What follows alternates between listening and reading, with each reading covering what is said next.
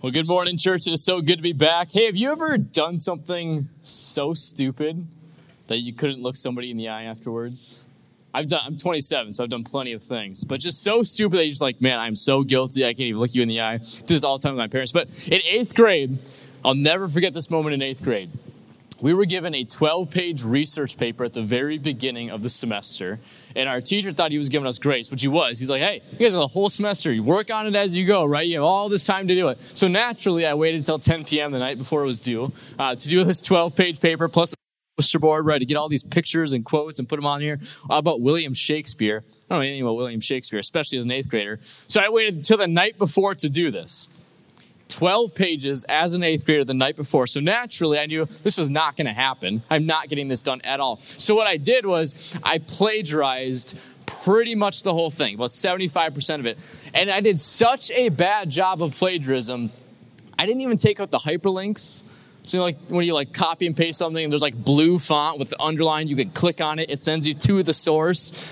So my teacher's reading it as, as I turn it in, and obviously, like, it's not even like, hey, this doesn't even sound like Justin. It's no, literally, like, it says where this came from. so about a week after I turned it in, he took about a week to grade them. I walk into class one day, and Mr. Ringsmith looks at me and says, Justin, see me after class. And I knew exactly what he was talking about. And I have never wished for a bell not to ring in a class before. Sitting in class, like, I hope this day just goes on forever. And as soon as the bell rings, I just make a slow walk to the front because I'm in no rush at all. in no rush. I walk up to Mr. Ringsmith and I say, Yes, Mr. Ringsmith. And he goes, You know what you did. I know what you did. You're getting an F. But I'm not going to turn you in, and I'm going to give you a shot at extra credit. And I was like, I'm doing this again, right? No. But in that moment, it's like, holy cow, that's grace, right? So I went to a, a private Christian school, Legacy Christian Academy. Used to be Meadow Creek. Some of you might have heard of it down in Andover. This isn't like, you know, a public school where everybody just gets in. Like you can get expelled from public school, but everybody gets into a public school. This is you have to pay for it, you have to get accepted, you have to sign a covenant that says, I won't drink, I won't smoke, I won't chew, and I won't date the girls that do that whole thing. And you have to sign a covenant that says that you won't cheat, you won't plagiarize, you won't do any of it. And I broke so many of those rules in that covenant. But I signed that, and you're supposed to, if you break those rules, you are supposed to get turned in. And most likely, what happened to most kids, because some of my friends got expelled, you were supposed to get expelled. And my teacher looked at me, to this day, Mr. Ringsmith is my favorite teacher, for a good reason, right? He looked at me and said, I'm not going to turn you in. And he even gave me a shot at extra credit. What kind of man does that? Well, it's an easy answer a man who knows Jesus. Right? And I'm not saying that everybody who knows Jesus is just going to be handing out grace and forgiveness and mercy all the time, no more punishments, right? But Christians are the ones that do this. Why? Because we have such a gracious God. Every single one of us, no matter how bad we are, we are all bad in the eyes of God. We have all fallen short. We have all sinned, and we deserve punishment and condemnation, and we deserve the wrath of God. Yet, what did He do? He sent Jesus. And as we look at our culture right now, especially here in America,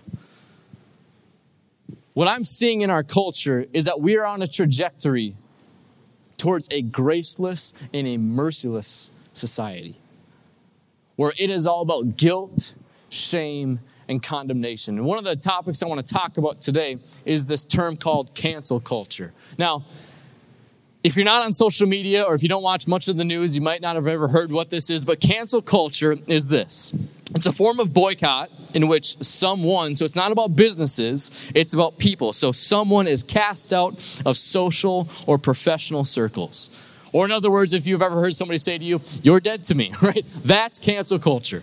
Cancel culture is all about somebody has done something wrong and there's no forgiveness, there's no apologies, there's no statement. It's just, you have done something wrong, you are going to get punished. And we see this playing out in our culture all the time today. Social media, don't even get me started, but social media is one of the most horrible places to be a lot of times, especially during election seasons. But right now, just a couple of weeks ago, actually, this happened where a woman was at a grocery store and she refused to wear a mask. And she freaked out because people around her were telling her, You must put a mask on. Now, we're not going to talk about the mask, no mask debate right now. Obviously, everybody's wearing it. It's good. Thank you. But what happened is this woman just flew off the handle.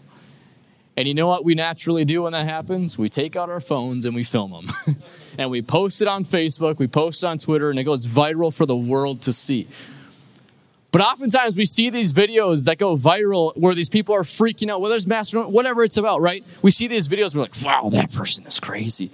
But if you actually follow some of these stories that happens to these people, this woman lost her job because of this. Now, her reaction was not, it, was, it wasn't good, right? But she can't even afford to pay her bills now because she got angry in a grocery store. I'm not saying her reaction was right, but this is where our society is going to. Where if you do something wrong, there might be someone filming and you could go down. And so everybody's living on edge and everybody's walking on eggshells. People have their sins dug up from the past from 20 years ago and they're losing their jobs, they're losing their families. Even in our own families, this isn't just in the political world or just out there in big cities, even in our own families, we have family members who have sinned against one another and ourselves. And sometimes we shun these family members. Or they show up to, to family events, but nobody really talks to them, right? Because, you know, everybody knows what we do this all the time, even in our own families. This isn't just in politics, this is right here in our worlds personally. But I want to challenge this. And before I challenge us to grace culture instead of cancel culture, I want to preface this by saying accountability is absolutely crucial, right? We still need to hold people accountable, and natural consequences are going to happen. If you say something racist at work and you get fired, that's not cancel culture, that's just racist, right? We need to be careful about what we're calling this and that. Accountability is good. But I hate where I see the world going in the fact that there's no apologies, there's no grace, it's just condemnation. And I think that we need to be, as Christians and as the church, we need to be leading the world in this. Is that grace and mercy and forgiveness are where redemption happens. But when we just choose to condemn, that's where shame and guilt, and oftentimes spiritual death and maybe even physical death, can live. So let's go to John chapter 8. John chapter 8 is where we're going to be. It's going to be up on the screen for you if you don't have your Bible. But John chapter 8 is a very famous story about a woman who is caught in adultery. And this is what happens it says, At dawn, Jesus appeared again in the temple courts where all the people had gathered around him and he sat down to teach them. Now, this is really crucial. This is the intro to the whole story, but this verse sets up the whole story. This is not in a closed room, this is not in a private meeting. This is literally like in Walmart on a Friday at three o'clock, the busiest time, right? This is in the middle of everybody. It says the teachers of the law and the Pharisees who were the religious elite, they brought in this woman who was caught in adultery. And they made her stand before the group and they said to Jesus, they said, Teacher, this woman was caught in the act of adultery. Now, in the law, Moses, he commanded us to stone such a woman. Now, stoning is when you just throw rocks at somebody until they die. But they say, What do you say, Jesus? What should we do to this woman? And they were using this question as a trap in order to have a basis for accusing him. But Jesus bent down and he started to write on the ground with his finger. Now, we don't know what he wrote, but here's what happens. When they kept on questioning Jesus, he straightened up and he said to them, Let any one of you who is without sin be the first one to throw a stone at her. And again, he stooped down and he wrote on the ground. And at this, those who had heard began to go away one at a time, the older ones first. There's a piece of wisdom right there. Right? The older ones recognize their sin first. Sometimes us young punks, Bill always calls me a young punk. We're too arrogant. If you're young in the room, man, listen to listen to the old people, right? No, but their wisdom is good. Says Jesus straightened up and asked her, Woman, where are they? Has no one condemned you? No one, sir, she said. Then neither do I condemn you. Go now and leave your life of sin. I love this story. There are so many parallels in this story to our culture today. Now, what happened is this woman was caught in adultery.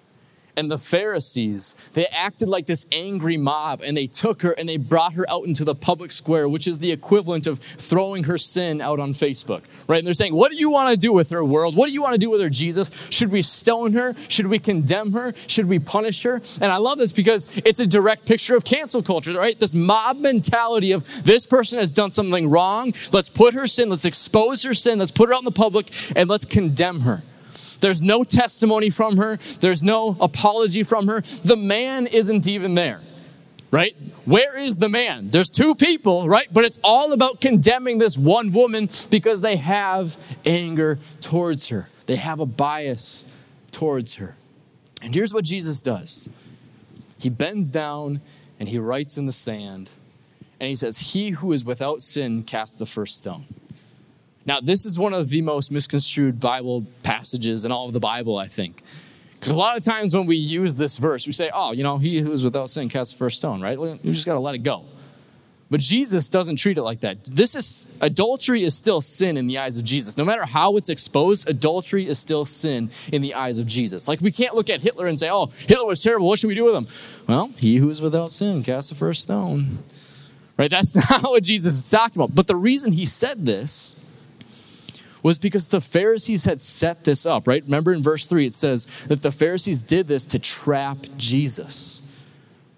That's really key to this whole story. The Pharisees did this to trap Jesus. They wanted Jesus to either break the law or follow it. If he broke the law, they could put him to death. If Jesus followed the law, he would be putting someone to death. And he was all about grace and mercy, so they're trying to set up Jesus, they're trying to trap him. But what did they have to do to trap Jesus in this? They had to go find a woman who knew they knew had a reputation, right? A reputation of sleeping around. Then they had to find a willing man and they had to walk in on them. Verse 4 says they were caught in the act. How do you catch someone in the act of adultery? You're either super shocked, right? Or you set it up in the first place, which the verse says that they did. And so when Jesus says, He who is without sin cast the first stone at her, there's an element of general grace in that, that we all need to give people grace. But really, what he's doing is he's exposing the sin of the Pharisees. That he's saying when you start acting like a mob, and when you start cherry picking people to, and finding their sins and cherry picking their sins and trying to expose them so that that person gets taken down, that's where you have sin in your own hearts. And if you are without sin, cast the first stone. And as you notice in the story, not one Pharisee lifted up a stone. Why? Because Jesus exposed their sin. This is crucial to understand as we're in especially the political season. Now, I don't care what side of the political aisle that you follow, that you fall on. I don't care if you're Democrat or Republican. If you claim Jesus, welcome, right? We're all family, we're all brothers and sisters in Christ. But I see so much anger and so much hatred, not just in conversations that I've heard, but man, you go on Facebook and it seems like it is the most discouraging place on social media. Go on Twitter and it is like, oh my gosh, people talk like this? People fight people that they don't even know and they're just dropping F bombs at each other. Doing all, it's like the world is ugly. What in the world are we going towards? And what I see happening is that if we have so much anger that we're posting or so much anger in our conversations, it's like, do we wish that this person just wouldn't be president? Or do we wish something really bad would happen to them? And I'm not obviously accusing any one of you, I'm not accusing anybody in here of anything bad like that. But what I want us to do is to check our own hearts, that we're not being just like the Pharisees. You know, some of us, I know, we don't want Trump elected. But do some of us want him condemned? Some of us, I know, we don't want Biden elected. But do we want Biden condemned? This is where we have to check our own heart. It's on both sides. And so I'm not calling out one side or the other, but we all need to check our hearts because we are not first Democrats, we are not first Republicans. We are first children of God who are living and breathing because of what Jesus did for us. I know we're Baptists, but I'm feeling some Pentecostal fire after that one, right? Holy cow. We are children of the Most High God first and foremost.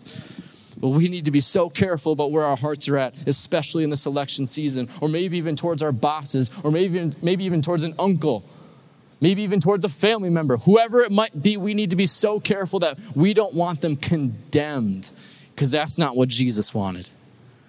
Yes, this woman deserved punishment, she committed adultery. But if our intentions are sinful, as we expose other people, we do not have the right to throw a stone. We need to be so careful. We need to check our own hearts. And I'm right here with you. I get so fired up sometimes when I see happening in the world. But it's like, Justin, check yourself. Pray. Be like Jesus, right? Who stopped, instead of having a reactionary response to the Pharisees' question of wanting to stone this woman, what did he do? He just bent down, started writing and drawing in the sand. We don't know what he's writing. Doesn't say, but it obviously wasn't important. What was important is that Jesus didn't just start mudslinging against this woman or the Pharisees. He stopped and he thought, he had wisdom. We need to be so careful that we're not just reacting, but we're responding. We're thinking about what we say before we say it to our friend. We're thinking about what we say before we say it to our parents. We're thinking about what we say before we say it to a person from high school that we haven't talked to in 15 years. Right? The Bible says the fruit of the Spirit is love, joy, peace, patience, kindness, goodness, self, self no, I'm losing, faithfulness, and self control. That is the mark of a Christian. And I love how this story concludes. As Jesus says, He who is without sin cast the first stone, the Pharisees walk away one by one. And now it is just Jesus and this woman standing face to face. There's a complete change of scenery in this moment, complete change of imagery happening in this moment. There's this angry mob, and all of a sudden the angry mob is gone. The world is gone, right? The world can't condemn us because the world's not Jesus. Jesus is the ultimate authority, He is the ultimate judge. And now that they're gone, it is just her and the real judge who is Jesus. And now we know the story ends with grace, right? We know that Jesus says, Go now and leave your life of sin. But imagine being this woman in this moment, right? Her sin is exposed. And the, while the world is gone, the true judge is standing before her. I really don't think that this woman expected grace. I think that she expected some sort of punishment, stoning or not. But what does Jesus say to her? He says, Has anybody condemned you? And she said, No. Then he says, Neither do I. Go now and leave your life of sin. Jesus found not only a Savior, but he found a person of refuge. I mean, imagine some of the worst sins that you've ever committed, some of the ones that you feel most guilty and shameful about. Imagine that's exposed before God. Because our sins are exposed before God. But Jesus says, I do not condemn you. Go now and leave your life of sin. What is this revealing about Jesus? What's this revealing about who God is, his character, his nature, his goodness? It's revealing that Jesus does not stop at forgiveness.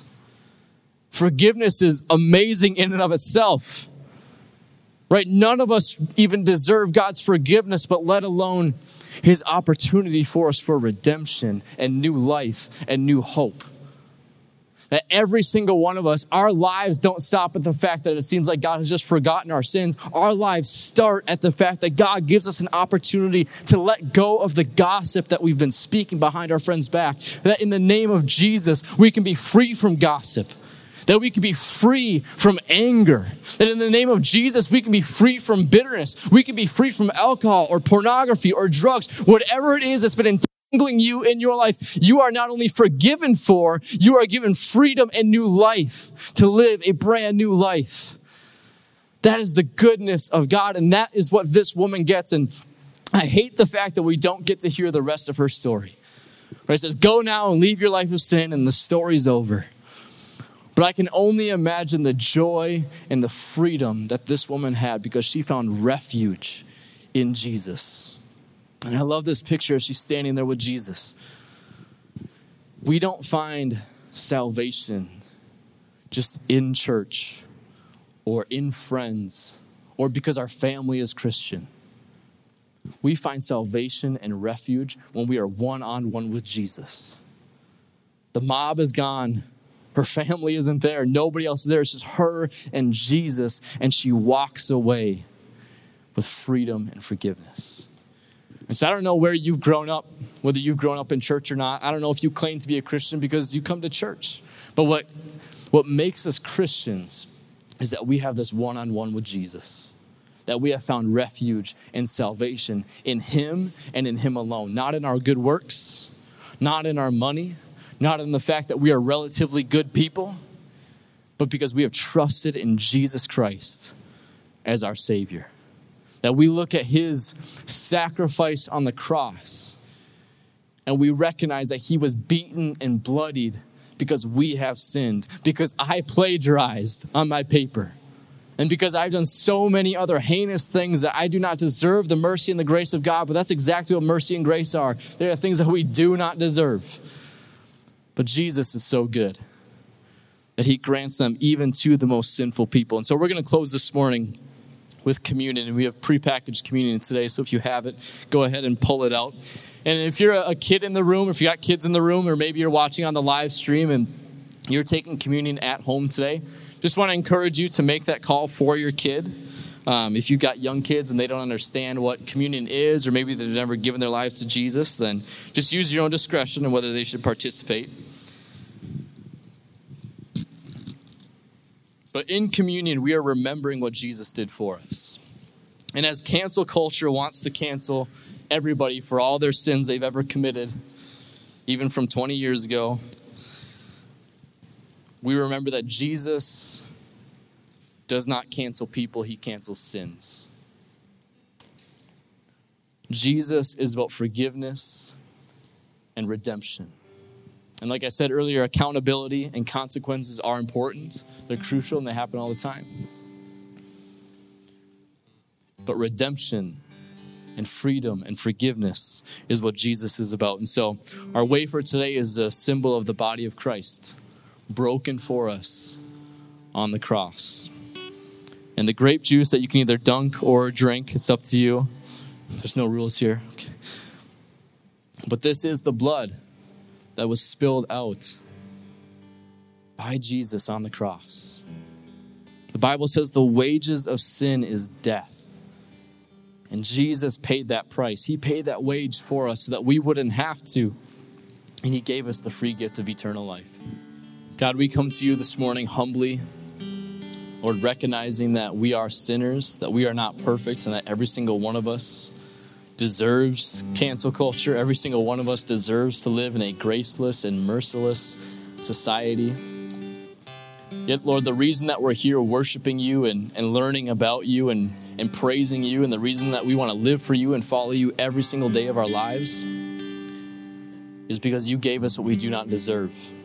We found refuge and salvation in you and in you alone. And you deserve all of our worship, all of our remembering, and all of the glory. So, God, we come before you, Lord, broken but recognizing that you are the author of restoration. That we don't have to live in our sin anymore, but Lord, we can be free because of what you've done for us. Not only done for us on the cross, but Lord, you showed us how to live, and your Holy Spirit lives in every single one of us who claim your name. Every single one of us, Lord, who are Christians here today, Lord, we bear your Holy Spirit as a free gift that you gave us. And so I pray that we tap into that. I pray every single day that we look to you, we lean on you, and we call on your name. We call on the Holy Spirit, Lord, to lead us, to guide us, to sanctify us, to cleanse us, to renew us, and to encourage us.